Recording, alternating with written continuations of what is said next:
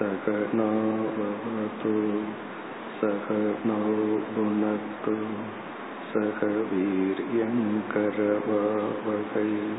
तेजस्विनावधीतमस्तु मा विद्विषावहैः ॐ शान्ति शान्ति शान्तिः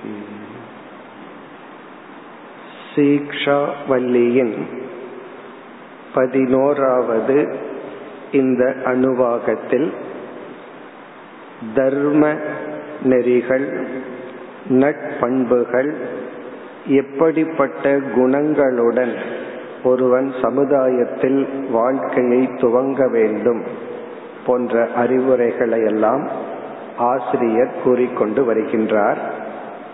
அதில் எப்படி எப்படிப்பட்ட பாவனையுடன் தானம் என்கின்ற ஒரு பண்புடன் உலகத்தில் அல்லது இல்லற வாழ்க்கையை துவங்க வேண்டும் என்று கூறியவரை நாம் பார்த்தோம். இனி மேற்கொண்டு அடுத்த பகுதியில் வேறொரு கருத்துக்கு வருகின்றார். எது நம்முடைய கடமை எந்த நம்முடைய செயல்கள் நடவடிக்கைகள் சரி தவறு என்ற சந்தேகம் நமக்கு அவ்வப்பொழுது வந்து கொண்டே இருக்கும். என்னதான் இதுதான் கடமை என்று நமக்கு தெரிந்தாலும் சில சூழ்நிலைகளில் காலத்திற்கு ஏற்ப சில அனுஷ்டான முறைகள் மாறும் பொழுது இந்த சோசியாலஜி என்று சொல்வோம். சமுதாயத்தில் மாற்றம் நடைபெற்று கொண்டு வரும் பொழுது நமக்கு சந்தேகங்கள் கண்டிப்பாக வரும்.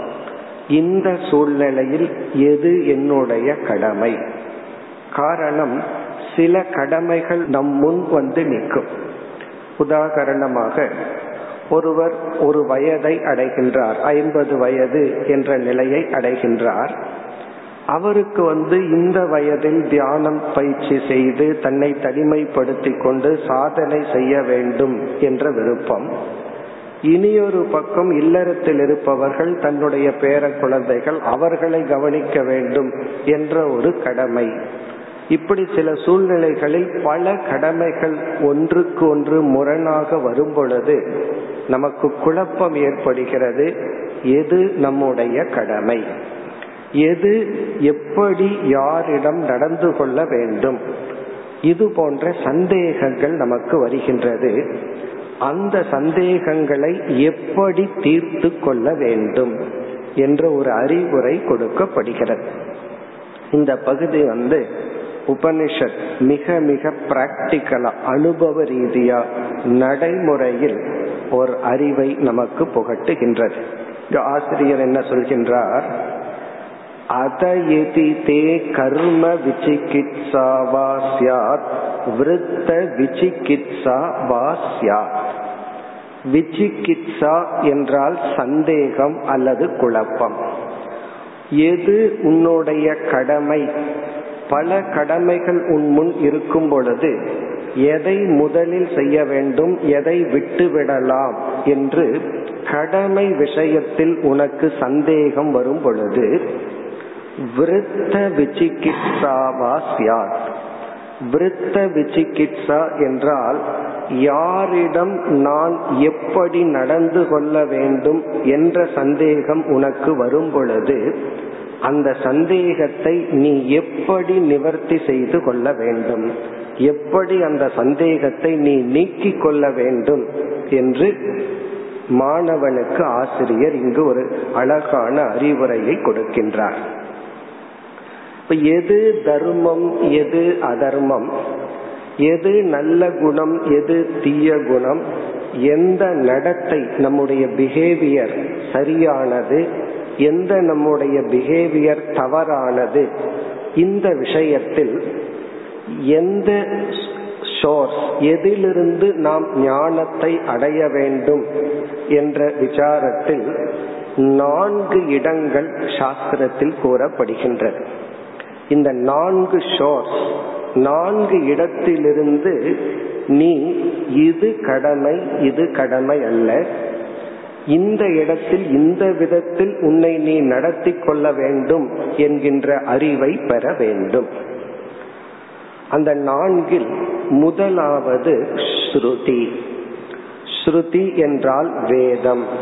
வேதத்தினுடைய முதல் பகுதியில் தர்மத்தை பற்றிய விசாரத்தை மேற்கொண்டு நற்குணங்களை பற்றிய விசாரத்தை மேற்கொண்டு இப்படி இதுதான் தர்மம் இது அதர்மம்.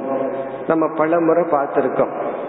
காமிய கர்ம நிஷித்த கர்ம பிராயச்சித்தம் கர்ம என்றெல்லாம் நம்மிடமிருந்து வெளிப்படுகின்ற கர்மங்களை எல்லாம் பிரித்து இது கடமை. இது நீ விருப்பப்பட்டு செய்தல். இதை செய்யக்கூடாது. இப்படிப்பட்ட பாவனை இருக்கக்கூடாது என்றெல்லாம் வேதமானது முதல் பகுதியில் நமக்கு தர்மா தர்ம ஞானத்தை போதிக்கின்றது. அப்ப மூலம் வந்து வேதம் ஸ்ருதி தான். எது கடமை எது கடமை இல்லை. எது நன்னடத்தை எது நன்னடத்தை இல்லை என்ற அறிவை கொடுக்க உதவுகின்ற முதல் ஞானத்தை கொடுக்கும் கருவி. இரண்டாவது ஸ்மிருதி. ஸ்மிருதி என்றால் வேதத்தில் சொல்லப்பட்ட கருத்தை மனதில் கொண்டு பிற்காலத்தில் வந்த மகான்கள் எழுதிய நூல்கள். இந்த ஸ்மிருதியில வந்து ராமாயணம் மகாபாரதம் புராணங்கள் இது போன்ற நூல்கள். பிறகு நமக்கு கொஞ்சம் அண்மையில் வாழ்ந்த தாயுமானவர் போன்ற மகான்களினுடைய நூல்கள். அவர்களுடைய நூல்களிலிருந்தும் நாம் எது சரி எது தவறு எது நன்னடத்தை எது நன்னடத்தை இல்லை என்ற அறிவை பெற வேண்டும். இந்த இரண்டு வந்து சாஸ்திரத்திலிருந்து பெறுவது. ஸ்ருதி ஸ்மிருதி. மூன்றாவது சாஸ்திரமே சொல்கின்றது ஆத்ம பிரத்யக்ஷம். ஆத்ம பிரத்யக்ஷம் என்றால் நம்முடைய மனதிற்கே நமக்கு தெரியும் இது சரி இது தவறு என்று. பகவான் வந்து அப்படி நம்மை படைத்துள்ளார். நமக்கே இது சரி இது தவறுங்கிற ஒரு அறிவுடன் நம்மை படைத்துள்ளார். எப்படி அது எப்படி அது நமக்கு தெரிகிறது என்றால் எதெல்லாம் இந்த உலகம் எனக்கு செய்யக்கூடாது என்று நான் நினைக்கின்றேனோ அதையெல்லாம் நான் உலகத்துக்கு செய்யக்கூடாது. இப்ப என்னுடைய பொருளை யாரும் திருடக்கூடாதுன்னா நானும் யார் பொருளையும் திருடக்கூடாது. என்னை யாருமே துன்புறுத்த கூடாது என்று நான் விரும்பினால் நானும் யாரையும் துன்புறுத்த கூடாது அப்போ நம்மையே ஒரு ஸ்கேல் அடிக்கோளாக வைத்து அளவுகோலாக வைத்து நம்மால் எது சரி எது தவறு என்று பல இடங்களில் புரிந்து கொள்ள முடியும். அப்ப நமக்கே இந்த அறிவை இறைவன் கொடுத்துள்ளார். ஒவ்வொரு முறையும் கடமையில சந்தேகம் வரும்போது நம்ம வேதத்தையோ மகான்களுடைய நூலையோ போய் பார்க்கணுங்கிற அவசியம் இல்லை பல இடங்களில் நமக்கே தெரியும் இது சரி இது தவறு என்று. இதுலயும் சில சமயங்கள்ல தவறா புரிந்து கொள்ள வாய்ப்பு இருக்கின்றது. ஆனா இதுவும் ஒரு ஷோர்ஸ் அளவுகோல் என்ன? உலகத்திடமிருந்து நான் எதை எதிர்பார்க்கின்றேனோ அதைத்தான் நான் உலகத்துக்கு கொடுக்க வேண்டும். இது வந்து மூன்றாவது ஆத்ம பிரத்யக்ஷம்னா நமக்கே இந்த அறிவை இறைவன் கொடுத்துள்ளார். நான்காவது தான் சிஷ்டாச்சாரக. சிஷ்டாச்சாரக என்பது நான்காவது ஷோர்ஸ் அதாவது எது நன்னடத்தை எது நம்முடைய கடமை என்று புரிந்து கொள்வதற்கு. இந்த சிஷ்டாச்சாரக என்பதைத்தான் இந்த இடத்தில் ஆசிரியர் குறிப்பிடுகின்றார். இங்க தைத்திரியத்தில் ஆசிரியர் குறிப்பிடுவது நான்காவது ஷோர்ஸ் சிஷ்டாச்சாரக.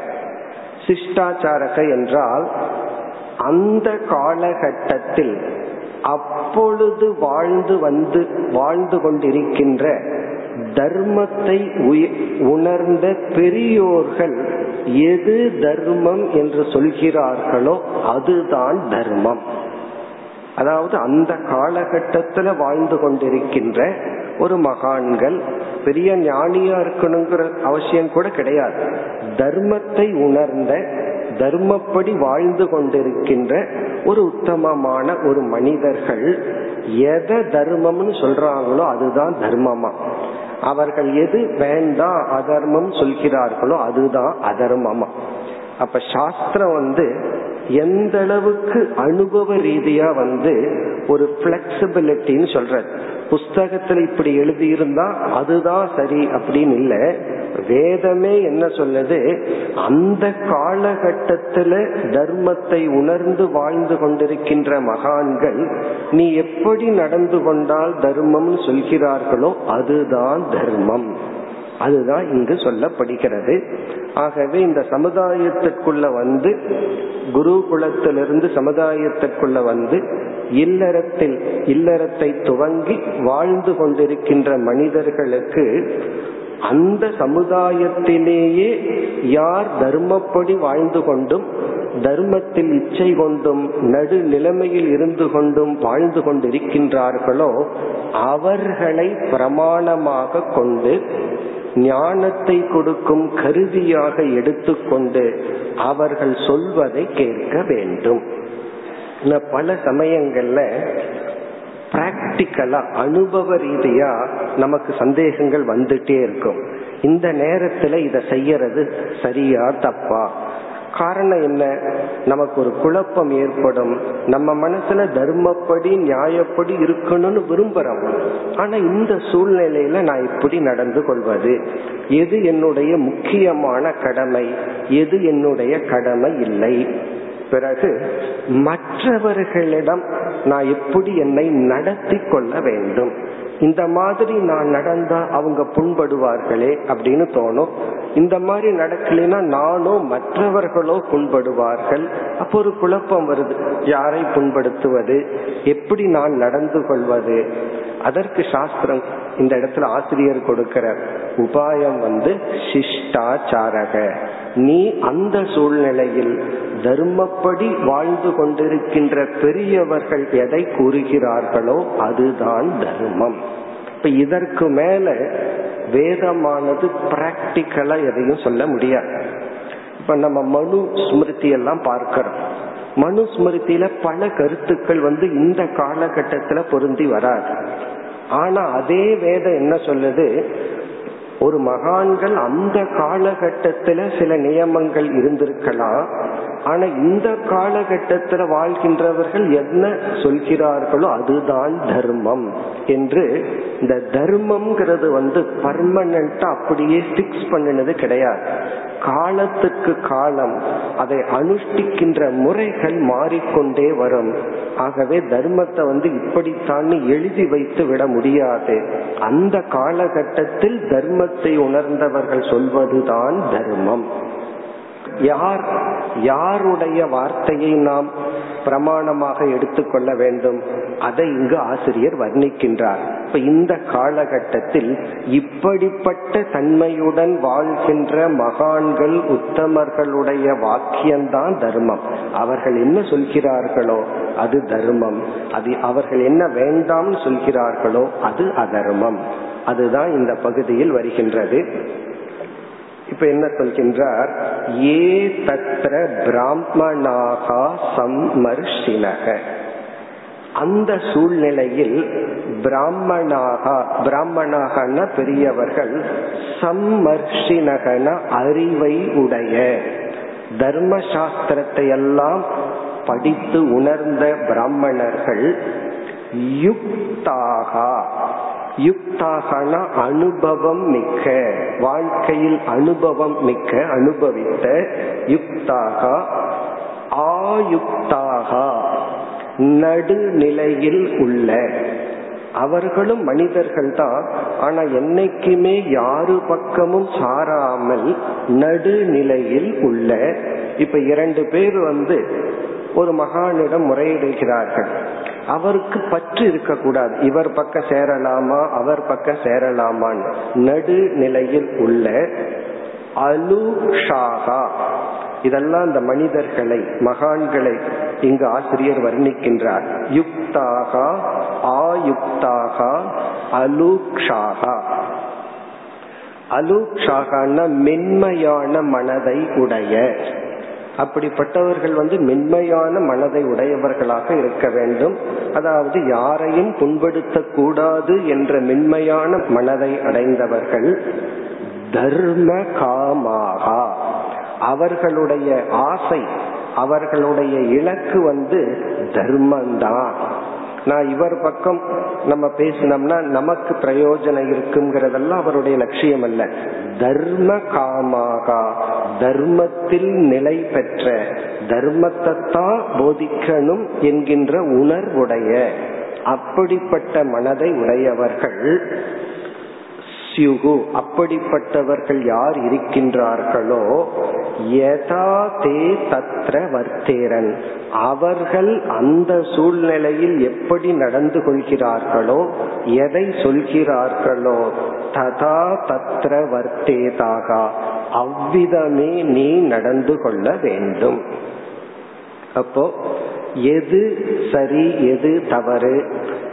இந்தந்த சூழ்நிலையில் எது நம்முடைய கடமை எது நம்முடைய கடமை இல்லை? இந்த அறிவை வந்து நம்ம புஸ்தகத்திலிருந்தோ அல்லது புராண காலத்துல எழுதின நூல்களில் இருந்தோ தெரிந்து கொள்ள வேண்டும். ஆனா பல சமயங்கள்ல நமக்கு பிராக்டிக்கலா வர்ற ப்ராப்ளத்துக்கு அங்க சொல்யூஷன் இருக்காது. அப்பொழுது வாழ்ந்து கொண்டிருக்கின்ற இப்படிப்பட்ட குணத்தை உடைய மகான்களிடம் இதை கேட்டு அவர்களை வழித்துணையாக வைத்துக்கொண்டு நாம் இது கடமை இது கடமை இல்லை. இதுதான் நன்னடத்தை இது நன்னடத்தை இல்லை என்று புரிந்து கொள்ள வேண்டும். இப்ப இந்த மகான்கள் எல்லாம் ஞானியா இருக்கணுங்கிற அவசியம் கிடையாது. தர்ம காமாகா. தர்ம கமிட்டட் டு தர்மம். தர்மத்தில் தன்னை ஒப்படைத்தவர்கள் மென்மையான மனதை உடையவர்கள் அனுபவம் மிக்க நடுநிலையில் உள்ளவர்கள் யார் இருக்கிறார்களோ அவர்கள் அங்கு எப்படி நடந்து கொள்வார்களோ அவர்கள் என்ன உனக்கு சொல்கிறார்களோ அதுதான் தர்மம். பிறகு அடுத்தபடியா இதே கருத்தை தான் கூறுகின்றார். அத அபியாக்கியாதேஷு சில சமயங்கள்ல நம்மை துயரப்படுத்துகின்ற மனிதர்கள் நம்மை சுற்றி இருப்பார்கள். அபியாக்கியாதேஷுனா அதர்மப்படி வாழ்ந்து கொண்டு நமக்கே கஷ்டத்தை கொடுப்பவர்கள் நம்மை சுற்றி இருப்பார்கள். நம்மை ஹிம்சைப்படுத்துபவர்கள் சமுதாயத்தில் தீயான நடவடிக்கையுடன் சிலர் இருப்பார்கள். இப்ப அவர்களை எல்லாம் நான் எப்படி ஹேண்டில் பண்றது? இப்ப எனக்கு யாராவது ஒருத்தர் கஷ்டத்தை கொடுத்துட்டா நான் என்ன செய்வது? நம்ம மனசு என்ன சொல்லும்? ரஜோகுண தமோ குணத்துல இருந்தா நானும் அதே போல செய்வேன். இல்ல அதை விட அதிகமா செய்வேன்னு தோணும். இப்ப இந்த இடத்துல குற்றம் சுமத்தப்பட்டவர்கள் அல்லது வந்து பாவம் செய்பவர்கள் அல்லது நமக்கு தீங்கு விளைவிப்பவர்கள் இப்படிப்பட்டவர்களிடம் நான் எப்படி நடந்து கொள்ள வேண்டும் என்று உனக்கு சந்தேகம் வந்தால். பொதுவா முதல்ல சொன்ன எது கடமை எது கடமை இல்லை எது நன்னடத்தை எது நன்னடத்தை இல்லைன்னு உனக்கு சந்தேகம் வந்தா இப்படிப்பட்டவர்களினுடைய வழித்துணையாக கொண்டு நீ புரிந்து கொள் பிறகு உன்னை துன்புறுத்தி கொண்டும் சமுதாயத்தில் தீய நடத்தையுடன் இருப்பவர்களிடம் எப்படி நடந்து கொள்ள வேண்டும் என்றால் அதற்கு இவர் பதில் சொல்றார் இதே பதில்தான். அந்த மகான்கள் எப்படி அவர்களை நடத்துவார்களோ அதுபோல் நீ நடந்து கொள் ஏ தத்திர பிராமணாக சம்மர்ஷினக யுக்தாகா ஆயுக்தாகா அலுக்ஷாகா தர்ம காமாகா அந்த இடத்திலையும் நீயாக வெறுப்பு வெறுப்பை மனதில் உருவாக்கி கொள்ளாதே உன்னை அவங்க துயரப்படுத்தலாம் சமுதாயத்தை அவங்க துயரப்படுத்தலாம். அதனால நீ வெறுப்பு வெறுப்பை அடையாமல் அவர்கள் எப்படி நடந்து கொள்ள வேண்டும்னு சொல்கிறார்களோ அவ்விதம் நடந்து கொள்ள வேண்டும். அப்ப தீயவர்களிடமோ அல்லது எது கடமை எது கடமை இல்லைங்கிற விஷயத்திலேயோ மகான்கள் தான் பிரமாணம். இதத்தான் சிஷ்டாச்சாரகன்னு சொல்றோம் இப்ப மூலம் வேதம் பல பேர்த்துக்கு வேதம் ஆக்சஸா இருக்கார். வேதத்துக்குள்ள போய் தர்ம சாஸ்திரத்தை தெரிஞ்சுக்க முடியாது. இப்ப நம்ம படிக்கிறோமே இதுதான் உண்மையிலேயே ஸ்ருதி பிரமாணம். இதுக்குள்ள ரெண்டு பிரமாணம் மறைந்துள்ளது. வேதத்திலிருந்து தான் இந்த அறிவையே அடையிறோம். அப்படின்னா நமக்கு ஆக்சஸா இருக்குன்னு அர்த்தம். இப்ப நம்ம தைத்திரியோபனிஷத் படிச்சு இந்த பகுதியை படிக்கிறது ஸ்ருதியிலிருந்து ஞானத்தை அடைந்து கொண்டிருக்கின்றோம். டைரக்டா வேதத்திலிருந்து அறிவை அடையிறோம். அந்த வேதம் என்ன சொல்லுதுன்னா எல்லா இடத்துலயும் நான் உனக்கு உதவ மாட்டேன். உன்னுடைய காலகட்டத்துல உனக்கு வர்ற தனிப்பட்ட சந்தேகத்தை நிவர்த்திக்கணும்னா அப்ப உயிர் வாழ்பவர் வாழ்பவர்கள் யாரோ அவர்களிடமிருந்து தெரிந்து கொள் அப்படின்னு வேதமே சொல்லுது. சிலருக்கு இப்படியெல்லாம் வேதத்துக்குள்ள போக முடியாது. அவர்கள் வந்து மகான்கள் எழுதிய நூல்கள் புராணங்கள்ல இருந்து இது தர்மம் இது அதர்மம்னு புரிஞ்சுக்கணும். இப்ப பல சமயங்கள்ல மகாபாரத ராமாயணம் கதையிலிருந்தே நமக்கு ஒரு பாடம் கிடைக்கும். ஓகே இந்த சூழ்நிலையில இதுதான் நம்ம செய்யணும் செய்யக்கூடாதுன்னு. மூன்றாவது நமக்கு இருக்கிற காமன் சென்ஸ் இறைவன் அந்த அறிவோட இந்த இன்பில்ட்னு சொல்லுவார்கள். அந்த அறிவோட நம்ம படைச்சிருக்கார். ஆகவே நமக்கே சில சூழ்நிலைகள்ல தெரியும். ஆத்ம பிரத்யக்ஷம்.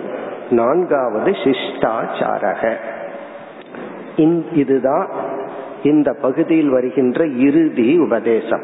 குருகுலத்திலிருந்து வெளியே போற மாணவனுக்கு மாத்ரு தேவோ பவ பித்ரு தேவோ பவன் உபதேசத்தை ஆரம்பித்து பிறகு வந்து ஆசிரியர்களே என்ன சொல்கிறார்கள்? எது நிஷித்த கர்மமோ அதை செய்யக்கூடாது. எது செய்ய வேண்டியதோ அதை செய்யணும். குருகுலத்தில் இருக்கும் பொழுது எங்களிடத்தில் ஏதாவது பலகீனத்தை பார்த்திருந்தால் அதை பின்பற்றாதீர்கள்.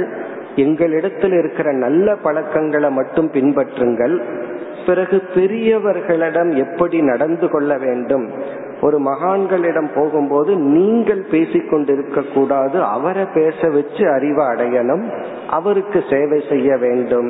பிறகு எப்படி தானம் செய்ய வேண்டும்?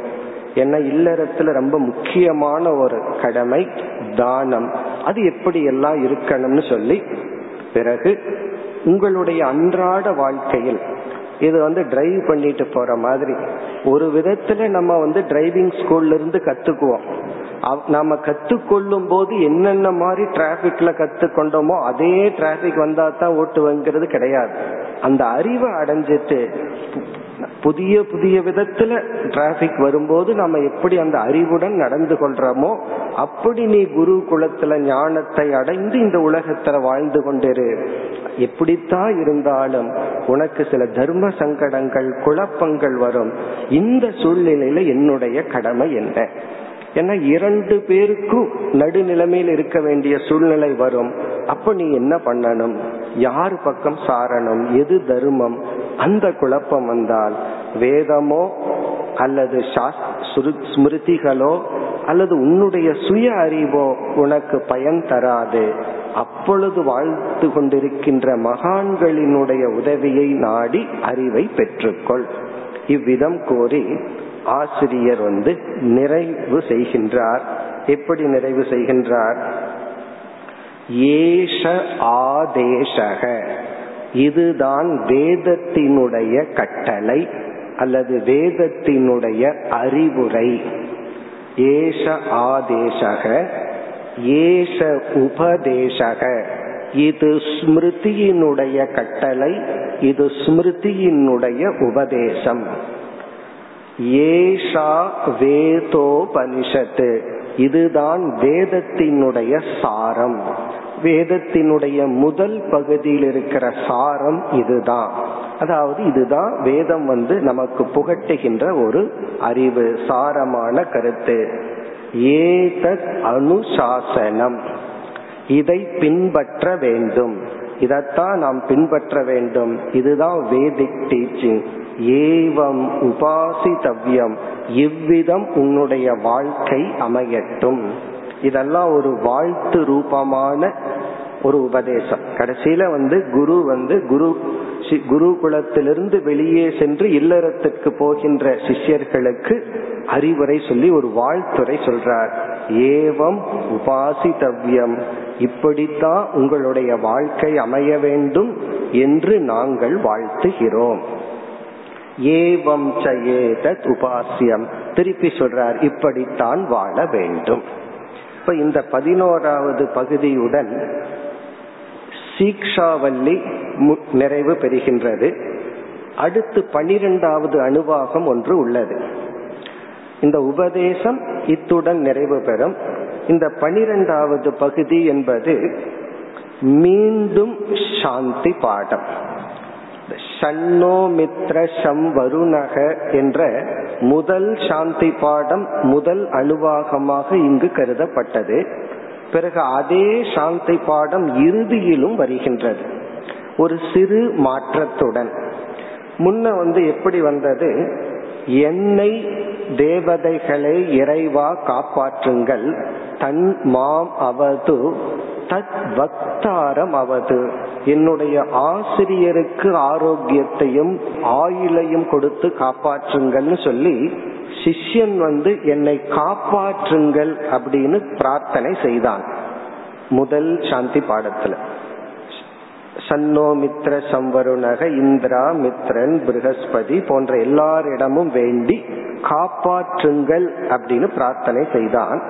இந்த சாந்தி பாடம் எப்படி நிறைவு பெறுகிறதுனா இறைவா நீங்கள் என்னை காப்பாற்றி விட்டீர்கள் ஆசிரியரையும் காப்பாற்றி விட்டீர்கள் என்று என்ன இவன் குருகுலத்துல இருந்து இடையில போகாம முழுமையா சாஸ்திரம் எல்லாம் பயின்று சமுதாயத்துக்குள்ள வர்றான். ஒரு ஏழு எட்டு வயசுல குருகுலத்துக்கு போறான்னா ஒரு இருபது வயசுல இவன் வெளியே வரும் பொழுது போகும்போது என்ன பிரார்த்தனை? என்னை காப்பாற்றுங்கள் ஆசிரியரை காப்பாற்றுங்கள். இந்த சாந்தி பாடத்துல தன் மாம் ஆவி தத் வக்தாரம் ஆவீத். என்னை இறைவா காப்பாற்றினீர்கள் ஆசிரியரையும் காப்பாற்றினீர்கள். நான் நிறைவுடன் சமுதாயத்திற்குள் வருகின்றேன். என்று இந்த பிரார்த்தனை வந்து ஒரு கிராட்டிடியூட் நன்றி உணர்வுடன் செய்யப்படுகின்ற ஒரு பிரார்த்தனை. நம்ம கோயிலுக்கு ரெண்டு காரணத்துக்கு போவோம். ஃபர்ஸ்ட் வந்து ஒரு வேண்டுதல்ன்ட்டு போவோம். நான் இந்த கோயிலுக்கு போற இந்த வேண்டுதல். நிறைவேறிவிட்டால் வேண்டுதல் நிறைவேறிடுதுன்னு இனி ஒருக்கா போவோம். சில சமயங்கள்ல இப்படி நான் என்னுடைய வேண்டுதலை நிறைவேற்றினால் நான் மீண்டும் வருகிறேன் ஒரு விரதத்தோட போவோம்.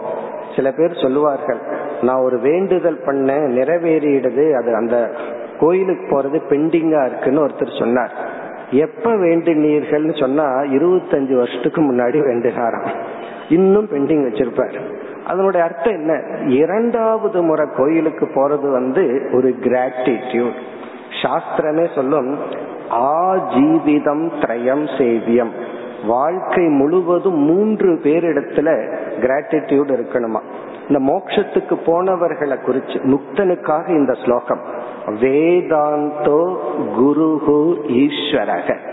வேதாந்தத்தினிடமும் ஈஸ்வரனிடமும் குருவிடமும் இவனுக்கு கிராட்டிடியூட் இருக்கணுமா? காரணம் என்னன்னா இவன் இந்த மூன்றிலிருந்தும் பயனை அடைந்து விட்டான். இந்த ஸ்டேஜ்ல ஒரு முக்தனா இருக்கிற ஸ்டேஜ்ல இந்த மூன்றுமே இவனுக்கு அவசியம் கிடையாது. வேதாந்தத்திலிருந்து அடைய வேண்டிய அறிவை அடைஞ்சிட்டான். குருவிடமிருந்து அடைய வேண்டிய பக்குவத்தையும் அறிவையும் அடைஞ்சிட்டான். ஈஸ்வரனிடமிருந்தும் அடைய வேண்டிய அனுகிரகத்தை அடைஞ்சிட்டான். ஆகவே இந்த மூன்றுமே இவனுக்கு அவசியம் இல்லை ஒரு கோணத்துல இவனே இந்த மூன்றாக மாறிவிட்டான். குருவும் இவனும் ஐக்கியம்னு புரிஞ்சுட்டான். ஈஸ்வரனையும் தன்னையும் ஐக்கியம்னு புரிந்து கொண்டான். இருந்தாலும் விவகாரத்துல வரும் பொழுது அந்த கிராட்டிடியூடுங்கிறது இருக்கணும். இவ்விதம் இந்த பனிரெண்டாவது அணுவாகத்தில் உள்ள இந்த சாந்தி பாடம் இது ஒரு வேண்டுதல் அல்ல.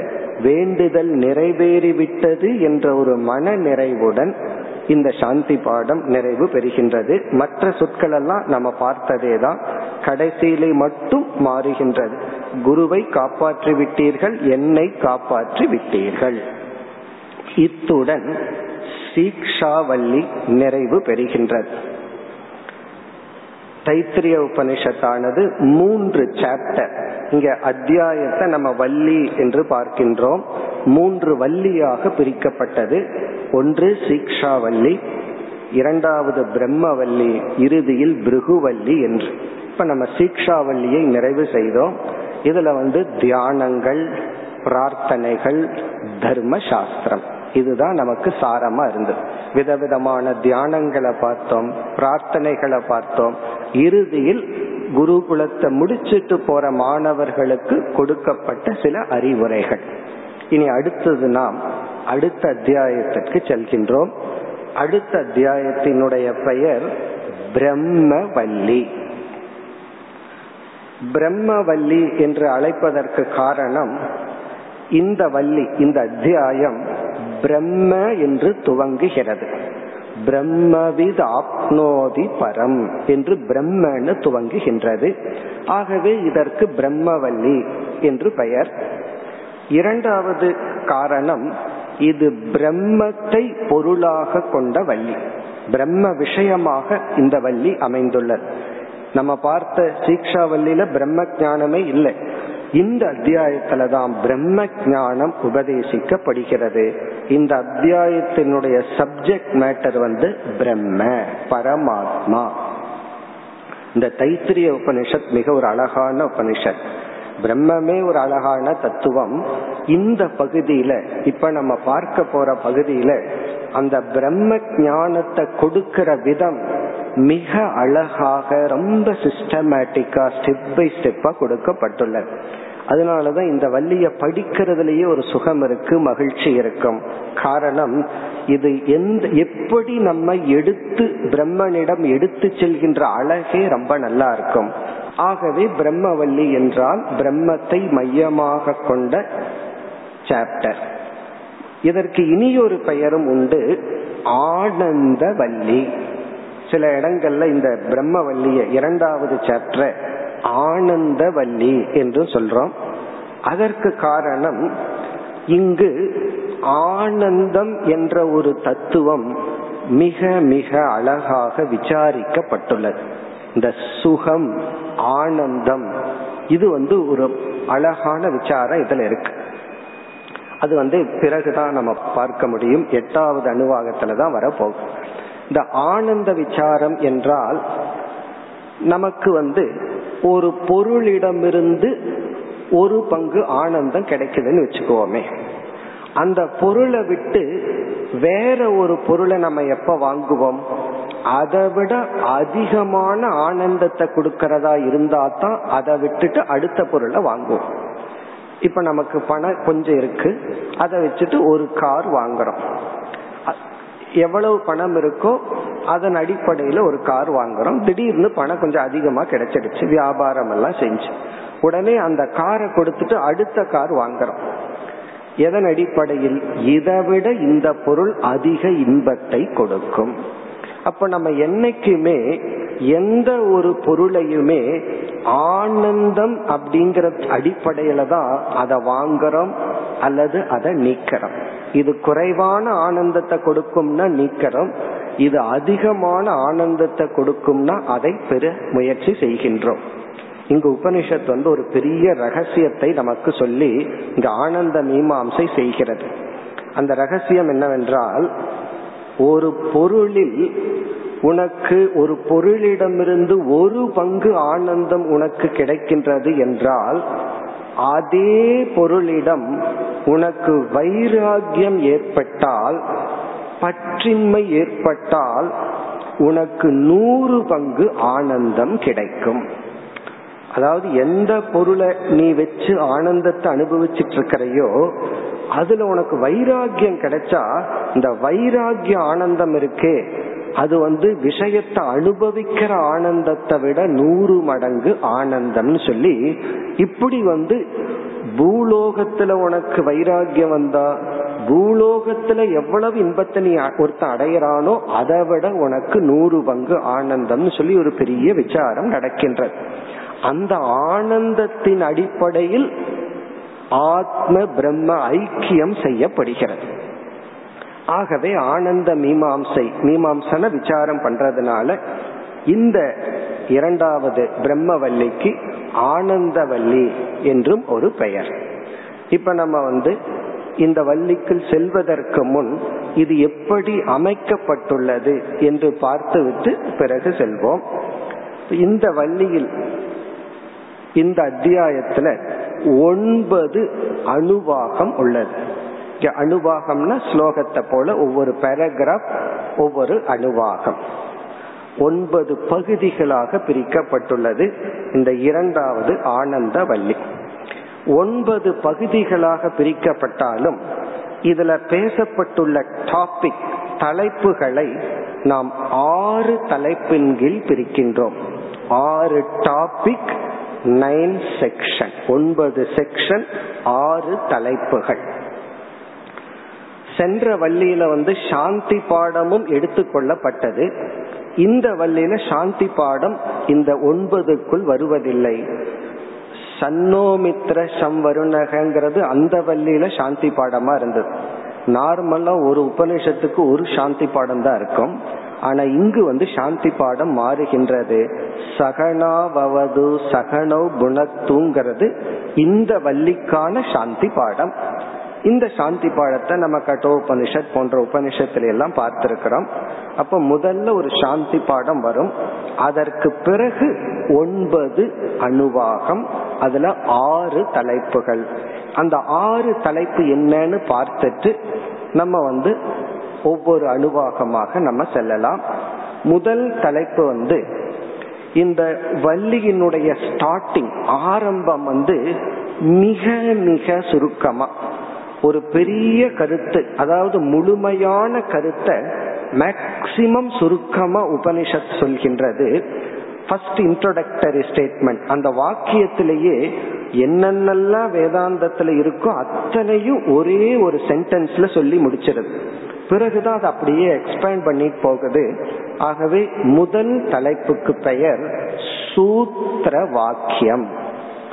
சூத்திர வாக்கியம்னா மிக மிக குறுகிய சிறிய ஸ்டேட்மெண்ட் சூத்திரம்னா சொன்னா ஃபார்முலான்னு சொல்றோம். பிறகு அதை அப்படியே எக்ஸ்பேண்ட் பண்ணணும். சூத்திர வாக்கியம் அப்படித்தான் ஆரம்பம் ஆகின்றது. மூணே மூணு எழு சொற்கள் தான். இந்த மூன்று சொற்கள்ல எல்லா விஷயங்களும் அடங்கி அதற்குள்ள அடங்கி இருக்கு. சூத்திர வாக்கியம் அது வந்து ஃபர்ஸ்ட் டாபிக்காவே நம்ம எடுத்துக்கிறோம். இந்த ஆறு தலைப்புல ஒரு ஒரு சென்டென்ஸ ஒரு டாபிக்கா நம்ம எடுத்துக்கிறோம். இரண்டாவது வந்து இந்த மிக சுருக்கமா கூறப்பட்ட கருத்தை சிறு விளக்கமா அடுத்த பகுதி விளக்குகின்றது. அது வந்து விருத்தி வாக்கியம். விருத்தி வாக்கியம்னா சிம்பிள் எக்ஸ்பிளனேஷன் அதாவது சுருக்கமாக விளக்குதல். சூத்திர வாக்கியம்னா ஒரு சூத்திரத்தை போல அதுக்குள்ள போய் விளக்குனா தான் புரியும். இல்லை அப்படின்னா புரியாது.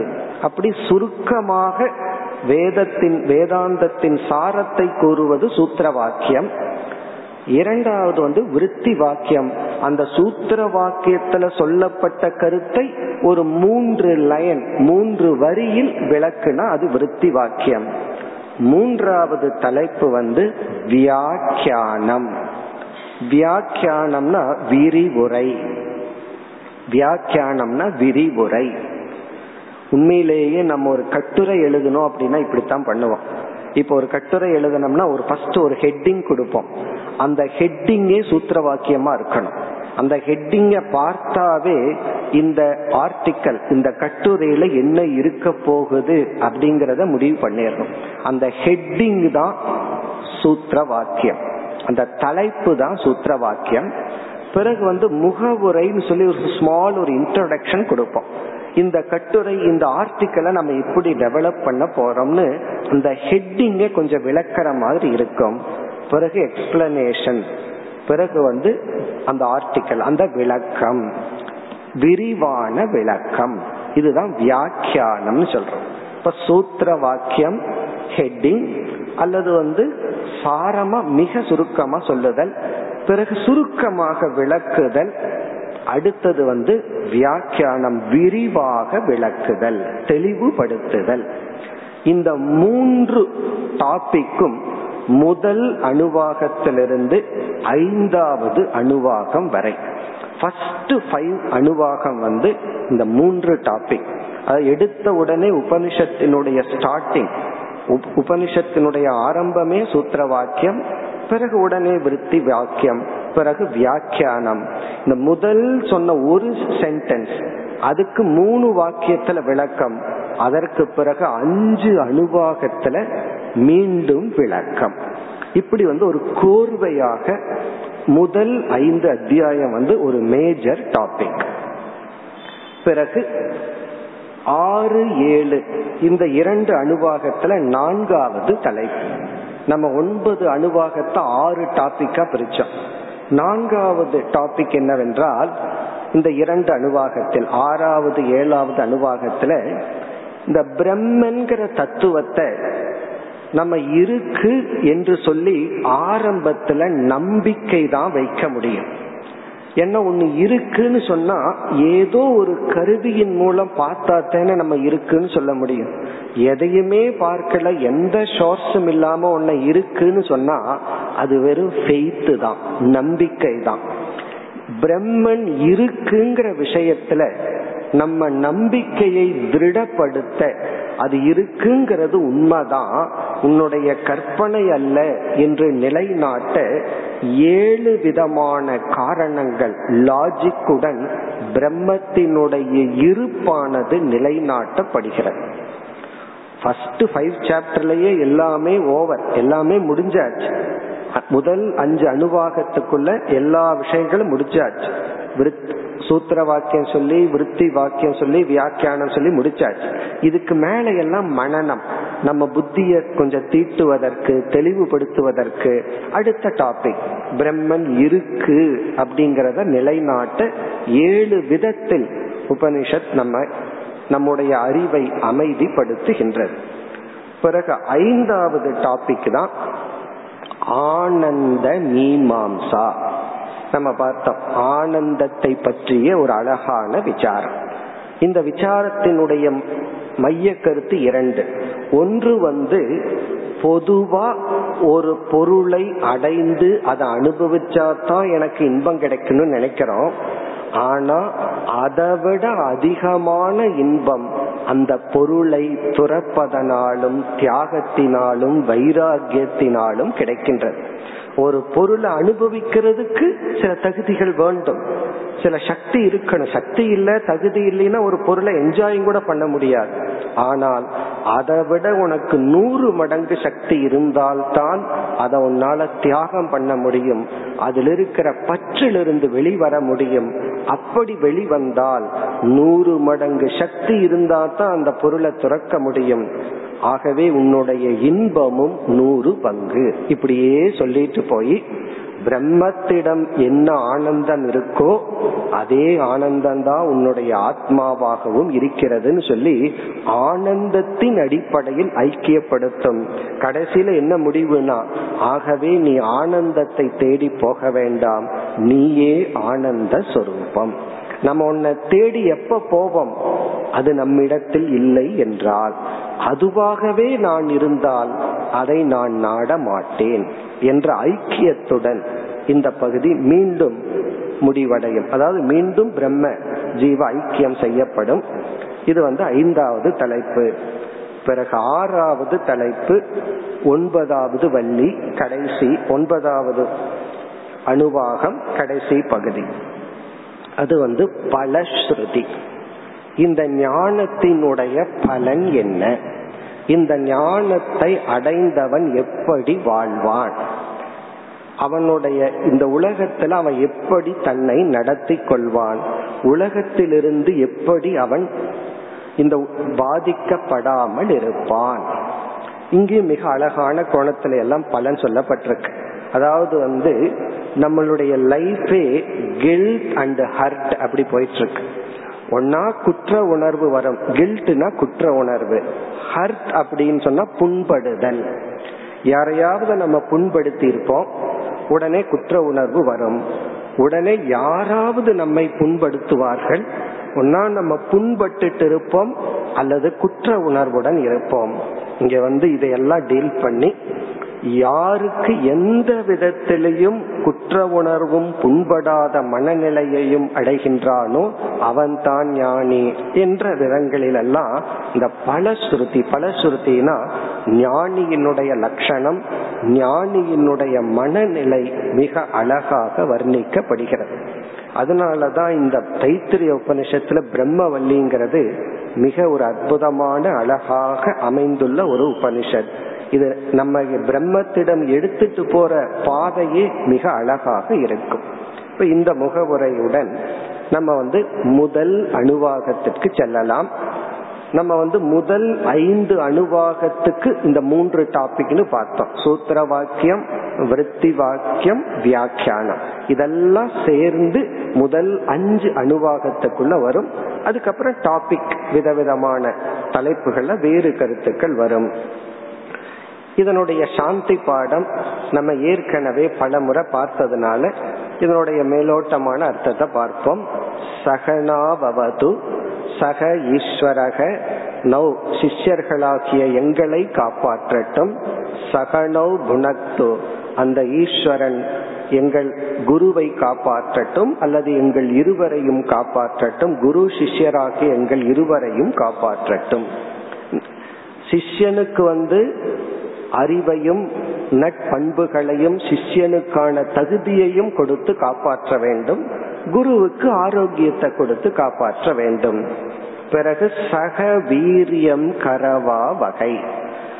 குரு சிஷ்ய மாணவர்கள் குரு ஆகிய நாங்கள் இருவர் அவரவர்களுக்குரிய முயற்சியை முழுமையாக மேற்கொள்வோமாக. ஸ்டூடெண்டா இருக்கிற நான் சிஷ்யனா இருக்கிற நான் என்ன முயற்சியை பண்ணணுமோ அதை முழுமையா செய்து முடிப்பேனாக. ஆசிரியர் அவருடைய முயற்சியை முழுமையாக செய்வாராக. ஒரு ஆசிரியர் வந்து தன்னளவுல புரிஞ்சுக்கணும் அப்படின்னா அது ஒரு விதமான முயற்சி.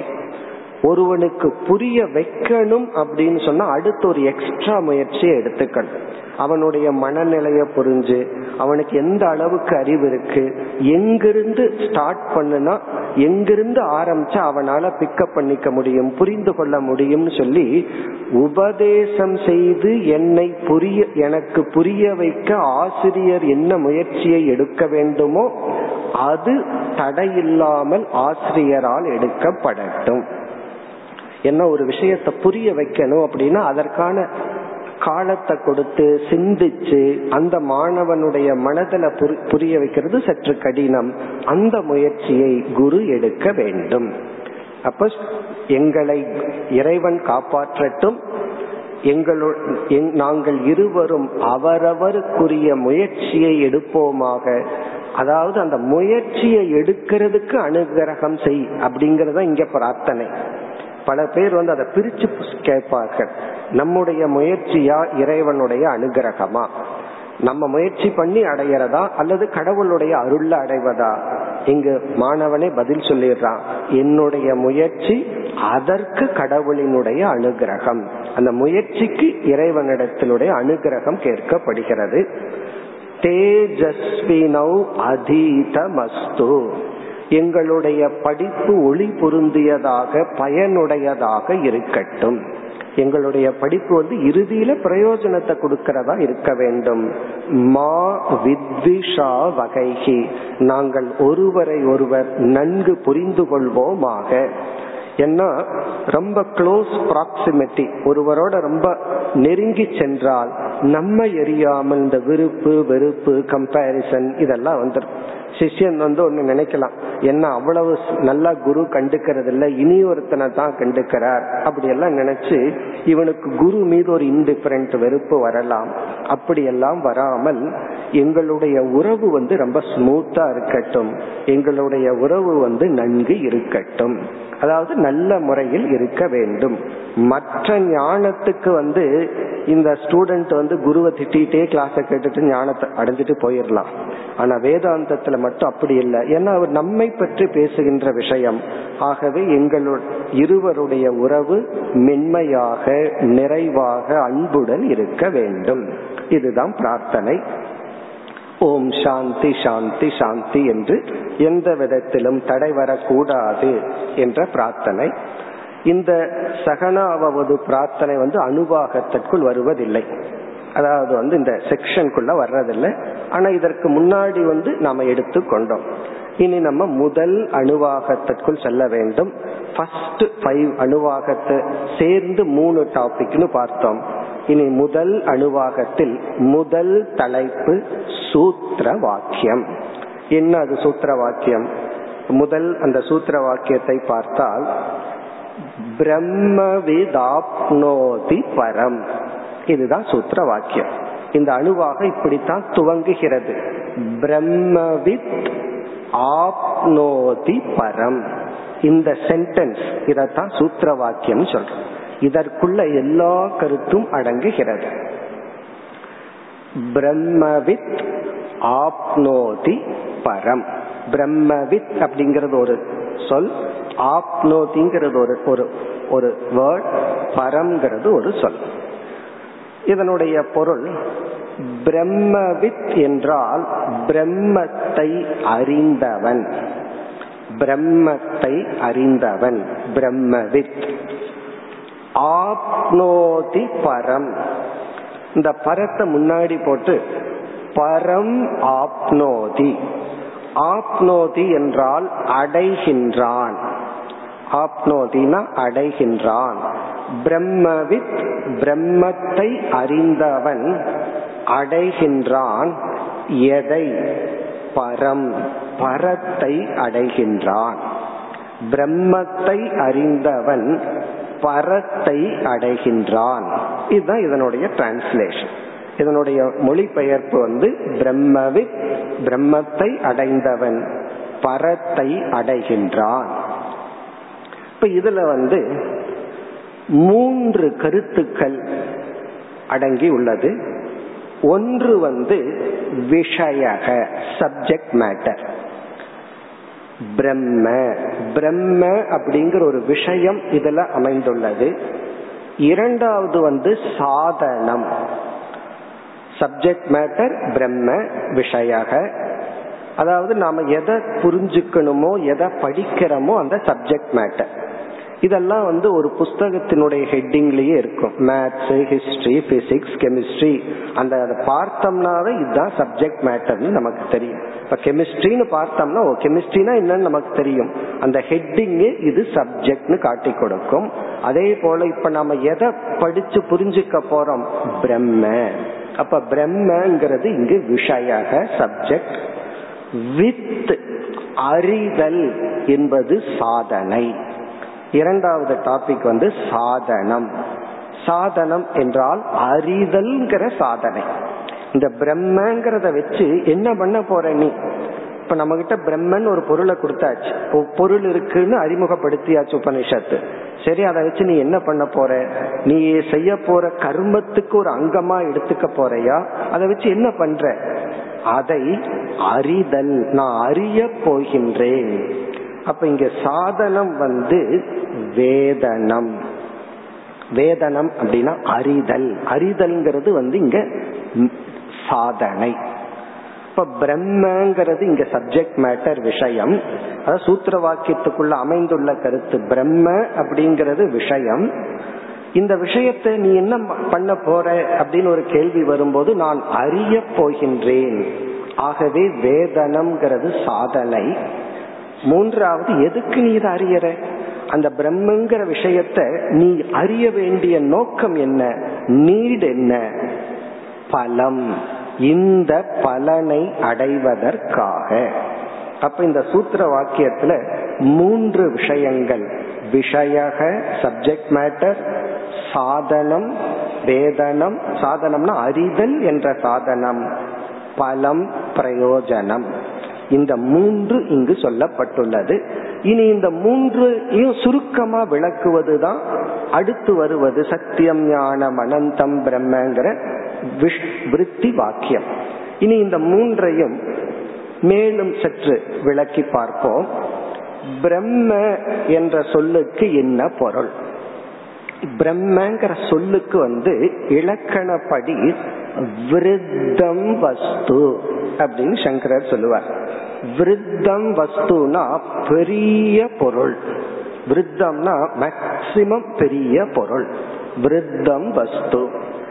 பெரிய பொருள் பெரும் பொருள் அப்படின்னு நம்ம சொல்றோம். அதாவது வஸ்து.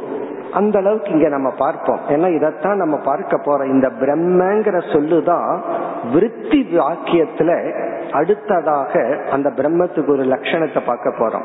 சற்று விளக்கமா. பிறகு அதை விட விளக்கமா வியாக்கியானத்துல பார்க்க போறோம். இப்ப இந்த இடத்துல சூத்திர வாக்கியத்துல நம்ம அர்த்தத்தையும் சூத்திரமாவே புரிந்து கொள்வோம். பிரம்ம என்றால் பெரிய ஒரு பொருள் நிறைந்த பொருள் பூர்ணமான ஒரு பொருள் பிரம்ம. இரண்டாவது வந்து வித். வித் என்றால் வேதனம் அறிதல். அறிதல்னா என்ன? அறிதல் என்றால் ஞானத்து ஞானத்தை கொடுக்கும் கருவியை பயன்படுத்தி ஒரு அறிவை அடைதல். இந்த அறிவு நமக்கு எப்படி வேண்டுமானாலும் வரலாம். அறிவுனா மனசுல ஒரு எண்ணங்கள் உற்பத்தி ஆகிறது. கனவுல ஒண்ணு வரலாம் அல்லது கற்பனையில சில எண்ணங்கள் வரலாம் அல்லது ஒரு இன்ட்யூஷன்ல வரலாம் இமேஜினேஷன்ல வரலாம். எப்படி வேணாலும் மனசுல ஒரு எண்ணம் வரலாம். பிரம்மத்தை பத்தியே நினைச்சிட்டு இருந்தோம்னா பிரம்மத்தை பற்றி கனவுல ஏதாவது ஒண்ணு வரும். அல்லது நம்மளாக சில கற்பனைகள் செய்து கொள்ளலாம். இப்படித்தான் இருக்கும். அல்லது இப்படி இருக்கணும்னு சொல்லி. இங்க வேதனம் அப்படின்னு சொன்னா அந்த பொருளை எந்த ஒரு கருவி சரியாக காட்டி கொடுக்குமோ அந்த கருவியை பயன்படுத்தி அறிவை அடைதல். இப்ப அறிவை அடைதல்னு சொன்னா அந்த அறிவுக்குரிய கருவி சரியா இருக்கணும். அந்த கருவியின் மூலம் அறிவை அடைதல். அது வந்து வேதனம். இப்ப இங்க சாதனை வந்து நமக்கு அறிதல் தான். அப்ப அறிதல்ங்கிற ஒரு சாதனையை நம்ம பயன்படுத்தி எதை அறிதல்? அறிதலுக்கு என்ன சப்ஜெக்ட் அது பிரம்ம. சரி இந்த பிரம்மத்தை நான் சரியான அறிவை கொடுக்கும் கருவியின் மூலமா அறிந்து விட்டால் எனக்கு என்ன பலன் கிடைக்கும்? பரம் ஆப்னோதி. பரத்தை அடைகின்றான். இனி பரம் அப்படிங்கிற சொல்லுக்கு என்ன பொருள்னு பார்ப்போம். இது நமக்கு தெரிஞ்ச சொல்லுதான் பரம். பரம்ங்கிறதுக்கு வந்து மூன்று பொருள் இருக்கு. முதல் பொருள் வந்து பரம் என்றால் வேறான. பரம்னா அதர் வேறான. இந்த வார்த்தையை நம்ம கேட்டிருப்போம். பரதேசி. பரதேசினா நம்ம ஏதோ திட்டுற வார்த்தைன்னு நினைச்சிருக்கிறோம். பரதேசிங்கிற வார்த்தையினுடைய அர்த்தம் வந்து வேறு இடத்திலிருந்து வந்தவன். நம்ம உள்ளூர்காரன் அல்ல பரம்னா வேறான தேசின தேசத்திலிருந்து வந்தவன். இப்ப வேற ஸ்டேட்டிலிருந்து வந்தா ஸ்டேட்டின் அடிப்படையில் அவன் பரதேசி. வேற நாட்டிலிருந்து வந்தா பரதேசி. இது வந்து லிமிட்டெட் நாம இனி ஒரு வீட்டுக்குள்ள போனோம்னா அவர் வீட்டிலிருந்து நம்ம வெளியே வந்திருக்கிறோம்ல அப்ப நம்மளும் பரதேசி தான். வேற வீட்டுக்குள்ள போனா வீட்டுக்குள்ளேயே என்னோட ரூமை விட்டு இனி ஒரு ரூம்குள்ள போனாலும் பரதேசி தான். உன் இடத்திலிருந்து நீ என் இடத்துக்கு வந்திருக்க. இப்ப பரம்ங்கிற சொல்லுக்கு வேறான ஒரு பொருள். இரண்டாவது பொருள் மேலான. பரம் ஞானம் அப்படின்னு சொல்லி பதினான்காவது அத்தியாயத்துல பகவான் சொன்னார். நான் வந்து பரம்பூய பிரபக்ஷாமி ஞானானாம் ஞானம் உத்தமம் பரமான மேலான ஞானத்தை சொல்றார் இப்ப மேலானன்னு இரண்டாவது பொருள் மூன்றாவது பொருள் பரம் என்றால் முழுமையான. இங்க வந்து மூன்றாவது பொருளை எடுத்துக்கொள்ள வேண்டும். பிரம்மத்தை அறிந்தவன் முழுமையை அடைகின்றான். பரத்தை அடைகின்றான். நிறைவை அடைகின்றான். பூரணத்தை அடைகின்றான். இதுதான் சூத்திர வாக்கியம் பிரம்மங்கிற விஷயம் அதை அறிதல் அதை அறிந்தவன் பிரம்மத்தையே அடைகின்றான் அல்லது பரத்தை நிறைவை அடைகின்றான். இனி இந்த மூன்று சொற்களும் விளக்கப்படுவது விருத்தி வாக்கியம். அதை நாம் நாளை பார்ப்போம். ஓம் பூர்ணமத பூர்ணமிதம் போர் பூர்ணமுதச்சதே. போர் போர் நமுதச்சதே பூர்ணஸ்ய பூர்ணமாதாய பூர்ணமேவாவசிஷ்யதே. ॐ शान्ति शान्ति शान्तिः